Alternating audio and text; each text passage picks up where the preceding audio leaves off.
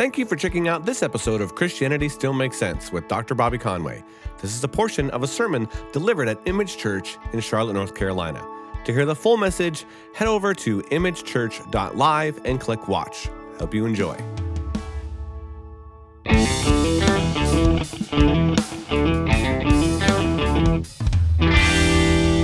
Well, that said, how many of you have seen uh, Karate Kid? All right. I mean, who has not seen Karate Kid, right? I mean, we, uh, you haven't seen Karate Kid, Paul? What's wrong with you, bro?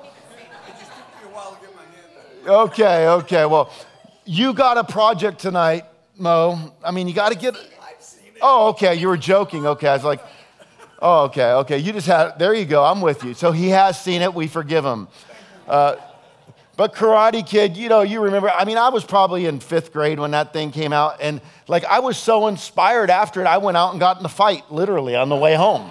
Pretty stupid, uh, but you know, I don't know. I was just living in an unrealistic world. And, and I even did this. No, I'm just kidding. I, I, I did not do that stance. Uh, can you imagine just like doing that? Yo. Um, but all that to say, Daniel-san struggled uh, with the ways of Mr. Miyagi. Mr. Miyagi, you'll remember he showed up at his pad, and Mr. Miyagi was thinking, you know, let's refreshen this a bit, let's fix it up. And he had all these cars, and, and, and he basically started teaching him how to wax on, wax off. And he was vexed. Remember, he's like, why am I doing this? I just want to fight. Why are you making me go through this wax on, wax off motion?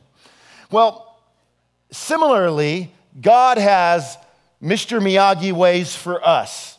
He asks us to do things that don't always make sense. He's telling us, wax on, wax off. And we're like, why? I mean, I just want to get out and do what you have in store for me. This doesn't make any sense why you're asking me to do this. I mean, if you know the story of Naaman in the Bible, he was healed of leprosy. He was irate when the prophet said, Go dip in the river seven times. It made no sense to him. I mean, can you imagine Joshua uh, telling the people, hey, what we're going to do over the next week is we're going to march around the walls once each day, and then the final day, we're going to do seven days. Or imagine Ezekiel, you know, God saying, give me 390 days, you know, on your side, and then flip over and give me another 40 on your other side while you play with pots and pans throughout the year. This is odd, right? And so there are ways in the Bible the Mr. Miyagi ways, you know, God's ways that don't always make sense to us. And today we come to one of those wax on, wax off passages of Scripture. And the question before us will be hats on or hats off. And I'm going to conclude by saying hats off. Now, you're thinking, what are you even talking about with hats on or hats off? Well, uh, in that particular culture, there was much consternation about women who would show up in church without their hats on. And so people were arguing, and this church, it was a very cultural thing. But if we read it through the Lake Norman lens of where we live, we'll be like, man, they're really bound up about some of this stuff. What's the big deal? Well, we have to understand their culture. It's chronological snobbery to think when we read that passage that they're just tweaked. And so, what we can do is be like, why wax on, why wax off, why hats on, why hats off? Let's just get to the application. And a lot of times, we don't like to do the gritty work of study, of thinking through things that allow us to be able to understand God's application. So, what we're going to do then is we're not going to pass over this passage today. Some of you might pass out while I'm talking because it probably will be very boring. Uh, but listen, I, I hope a couple things. Number one, that you can know that you're in a church that's not going to conveniently skip over difficult passages. If I was a congregant and I sat out in the audience every week that would really be a value to me if I was looking for a church. I would get suspicious if the pastor only went to the passages that preached, if he only went to the passages that were warm and fuzzy, if he only went to the passages that inspired everybody. because I would want to know what all of God's truth has to say. And I would also wonder does he really believe it if he's skipping it? And so I don't want to skip it because I believe it. And I also will take the time to try not to get too much in the weeds, but honestly, it, I don't do some explaining, you won't know what's going on. So we got to get in the weeds a little bit today. And there are days where you don't have to get in the weeds, and that's always great. So the warm and fuzzy ones today that like that, that you, you, know you get the heart people and they go oh my goodness just give me my applications you don't you don't understand i'm dying this week and you're going to talk to me about whether or not i need to wear a hat and i'm like i get it but i will give you some applications that are bigger than that okay Others of you are like, oh, this is great. Can you even give some of the Greek words today, Bobby? I mean, I, can we just kind of like parse those out and like tweak on? Uh, can we diagram the passage together, right? Like, so there's different ends, right? And, you know, I try to balance that head, heart, hand thing together for us because I think it's important that we have all of that because the Bible aims at the head, heart, and the hands. It teaches us doctrine, to think right. It teaches us how to have relationships and to love right, the heart. And it even teaches us how to get busy and to serve and to love and and to get out there and do biblical justice. So the Bible is a holistic book. And what happens is when you just teach head, you become imbalanced. You, get a, you can get a very arrogant church that knows how to think right, but they don't know how to love right. When you just get around and talk about loving all the time. Well, you might be loving, but you might have a misconstrued idea of what love is because you haven't taught yourself how to think right.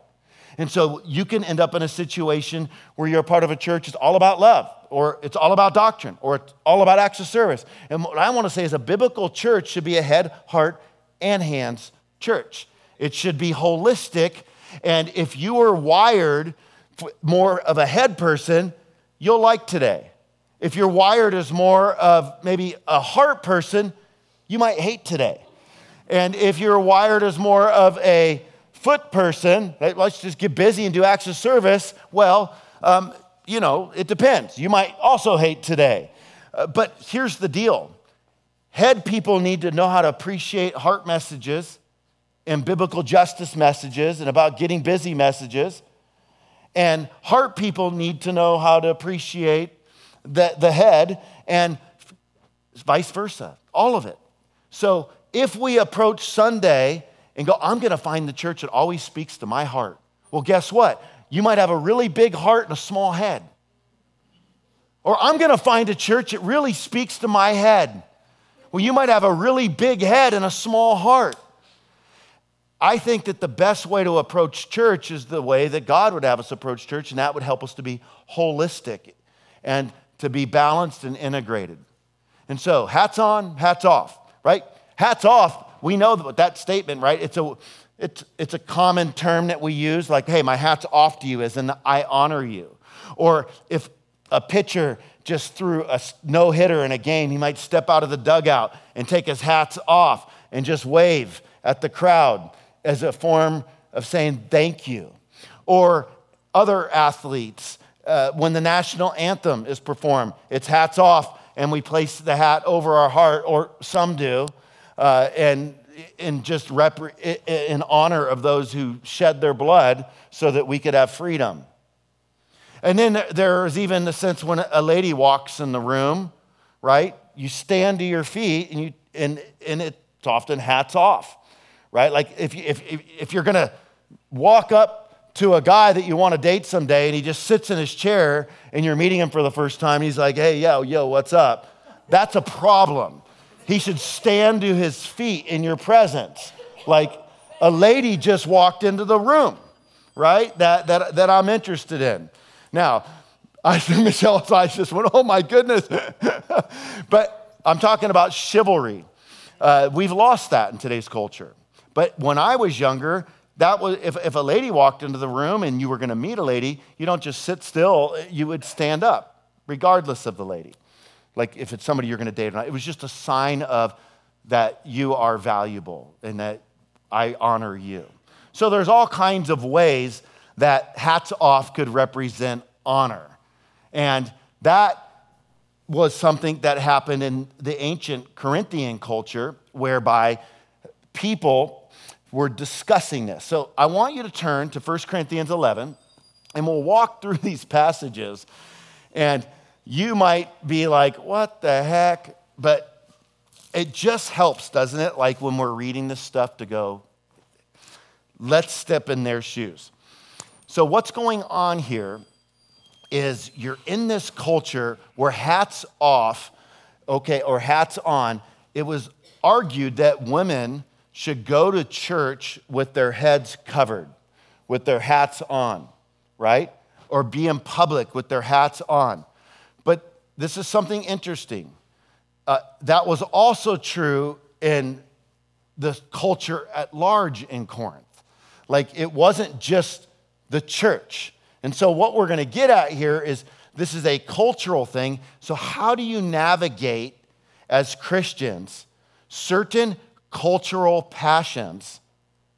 And how do we kind of work with the culture that we live in? Where can we kind of align and where do we end up compromising? So it would be seen if a woman in the ancient Corinthian culture walked without her head covered that she was, um, if she was a married woman and she didn't cover her head, it would be perhaps a sign of a rejection of her God given gender, like just rejecting uh, differentiation of gender. It would potentially be a sign that she is sexually available because the prostitutes did not cover their heads. And so it would be something like that. And so if you lived in the culture and you saw a lady walking down the street with her head uncovered, you might think she doesn't respect her husband if she's married and she's showing that she is sexually available, or she might be, you know, prostituting herself. Does that make sense? So when you understand the culture and what's going on, it's kind of like if I went to Japan and busted out the sleeve tattoo, they'd be like, um, this could be a problem, right? Where's Marie at? Is she in here? Is that true in certain parts? Yeah, like, like if I went to go into a sauna, you would have to cover that tattoo up, right? Because some of the Japanese might think that I was associated with a gang. Is that correct? Or am I off? See how culturally wise I am right now? I'm just kidding. I know that because Haley and Gideon just went to Hawaii or to Japan and they were sharing that. Like, Dad, you couldn't go and have a sauna. And I'm like, well, I'm not really interested in having a naked sauna with a bunch of naked dudes. Like, uh, that's, that's a cultural thing that I don't do, right? I'm like, you know, I find it weird, like when guys go in a hot tub and they, like, at the moment I get in a hot tub and I'm, or in a sauna and I'm in my bathing suit and some dude walks in in the buck, I'm out. I'm out of there, right? That's my cultural, you know, deal. But in Japan, it's very normal, right? Uh, but all that to say, in this particular culture, you would see that happening, and I'm trying to help you just to have the sensitivities to it as we read. So let's check it out. Now I commend you because you remember me in everything, verse 1, and maintain the traditions even as I delivered them to you. Now, this is debated whether or not Paul is using sarcasm, like I commend you because you remember me in everything. Well, it doesn't sound like he's you know, celebrating them thus far. So is he using sarcasm or is he just being kind to them in this moment because he's about to deliver a hard punch and he's being objective? He realizes, yeah, while you're pretty jacked up and we've been talking about it, there are some good things about you. And so maybe he's just showing some objectivity here. So we keep reading, and what do we read in verse three? Oh, and by the way, notice it starts in chapter 2 or chapter 11 in verse 2, but verse 1 goes with the end of chapter 10. You notice that? Um, it, it, and the reason is Bishop Stephen Langton in the 11th century added chapters and verse divisions. So there's 1,198 chapters in all of the 66 books of the Bible combined. Okay? Now, those were just added to help us to navigate the Bible quicker, and it does help.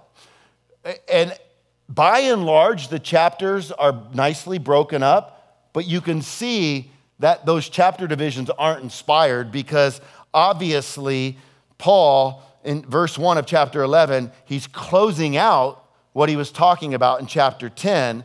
And therefore, if Bishop Stephen Langton was alive today, we would say, dude, start chapter 11 with verse 2. And so that's what we just did, verse 3. But I want you to understand that the head of every man is Christ. So now what he's going to do, he's going to argue um, uh, about, according to creation, the head of every man is Christ, the head of a wife is her husband, and the head of Christ is God. Now, again, this doesn't sit well with our cultural sensibilities, right? Like you're saying that the head of uh, a wife is the husband. I'm not saying that. I'm reading that right here, though. and I think you are too. And I'm in this really, you know, comfortable position of do I compromise to make everybody feel comfortable or do I stick to the word? Right. Now, let's talk about what all this means because it says that Christ, right, um, the head of Christ is God. Well, that sounds like a theological problem because I thought that Christ was God. Well, he is God. But the first person of the Godhead is the Father, the second person is the Son, the third person of the Spirit is the Spirit. There's one God revealed in three persons Father, Son, and Holy Spirit. And from the Father, the Son comes into the world in his incarnation. And what you see then is they are equal, but there is a difference in the authority structure and how the salvific plan would unfold. So, men and women are 100% equal, but there is order. And there's order that is supposed to be in the church and in the household. It doesn't talk about that as it relates to like the government, but we need order everywhere, right? Now, in the 1960s, authority started getting chopped down big time, where we don't value the authority of police, we don't value the authority of government. We don't value the authority of teachers. We don't value the authority of even ministry leaders a lot of times, right? We don't value the authority uh, uh, of men in the, in the home because we saw we're the only authority. Well, if everybody's their own authority, what does that equal? Isn't that like anarchy? Right. Now, there's nothing wrong with authority if authority is used in a godly manner. So when you think about authority, you, because I'm with you, I live in this culture too, and I understand how these words come off. But, but as a Christian, I'm trying to look at the Bible and go, when it talks about authority, well, you, you, you know, that's a God given responsibility. And if you have a God given responsibility, but you don't have the authority to act it out, then that's a problem, right? Like, what do you do in the workplace when you get a responsibility to do a task, to manage a team, but you have no authority to manage a team. Well, that's called basically, you know, an empty responsibility that you can't really bring to fruition. So there's this God given authority, but authority, we have to keep in mind the way that God would see it, like in a loving, serving, godly kind of way. Now, let's keep reading because we're trying to do some scriptural work together. And I warned you that this could be very boring. But it says, I want you to understand that the head, now that word head um, is an interesting word. It's the Greek word, uh, kephale. And this is a word that can mean a number of things. It can mean like the skull on your head. So when it says that the head of every um, man is Christ, the head of every woman is her husband and the head of Christ is God. Is it saying that the skull of Christ is God? Right? Well, no, we wouldn't use it that way. So kephale can mean skull or it can mean source, okay? But then that's even argued that that's been argued away uh, by lexical scholars as a usage, but I do think that perhaps that could be a way of looking at it. Kephale is source, so that what? Look at it in that way now. But I want you to understand that the source of every man is Christ. Okay. And the source of a wife is her husband. And the source of Christ is God. So, how does that sit with you? Now, here's what I want to say to you right now, too. I'm not, I don't even know what my position is on what I'm teaching today. I'm just up here, okay? Like, so I think some pastors feel like pressure that they've got to have and own a position before they teach. There's just certain passages of the Bible that are, I might be thinking about the rest of my life. And, and I don't want you to feel the pressure to come to a conclusion. Consider you're just being informed today. I'm building your awareness, and you can go home and what instead of me trying to indoctrinate you into one way of seeing it, I'm just giving you ways that it's seen and giving you the freedom to think, and then you can do your work. And maybe you can share with me a way to see it. But you're not going to hear me coming down like really clear today. I'm just kind of like dot and dot and dot because it's a very debated thing, right? So, the other way of seeing kephale is as kind of uh, the, the authority, right? The, the, the head. So, but I want you to understand verse 3 that the head, the authority of every man is Christ, the authority of a wife is her husband, and the authority of Christ is God. Now, Jesus saw, I can't do anything on my own authority, but what I do, right?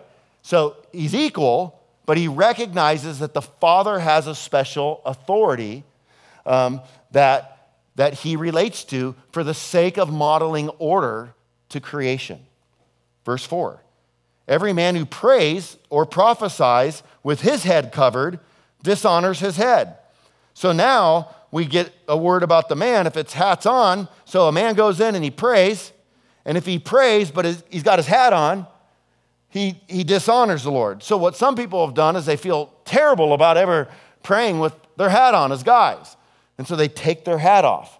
Well, this is where that, that comes from. You ever see people do that? When they pray, let's, take the hat off. I think it's fine to do that out of a respectful way, but I do not think we're bound by that because keep in mind, the high priest wore a hat.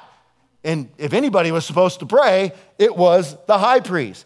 So, what's going on here? Do we got a contradiction? No, I think we've got the Jewish culture. Uh, they would wear what is known as a prayer shawl, men as well. So they would cover their heads, right? But here, what we see is like, oh, if you pray, pray or prophesy with your head covered as a man, that's wrong. Culturally, it's wrong, right? High priests wore head coverings, they wore prayer shawls. Are you excited? I just, I mean, like, do you guys just feel so deeply moved right now in this moment? like, do you just feel like a biblical buzz uh, right now at, under this teaching in this moment. Like, isn't this just amazing? Thank you for checking out this episode of Christianity Still Makes Sense. This show is just one of the many resources available to those who are doubting their Christian faith. You can also find others at ChristianityStillMakesSense.com. This is a listener supported show, and your gift of any amount helps shows like this continue. Click on the donate link on our website. Also, catch Bobby on Pastor's Perspective, where he answers your questions. Finally, if you're watching on YouTube, be sure to click subscribe and check out our other videos on the channel.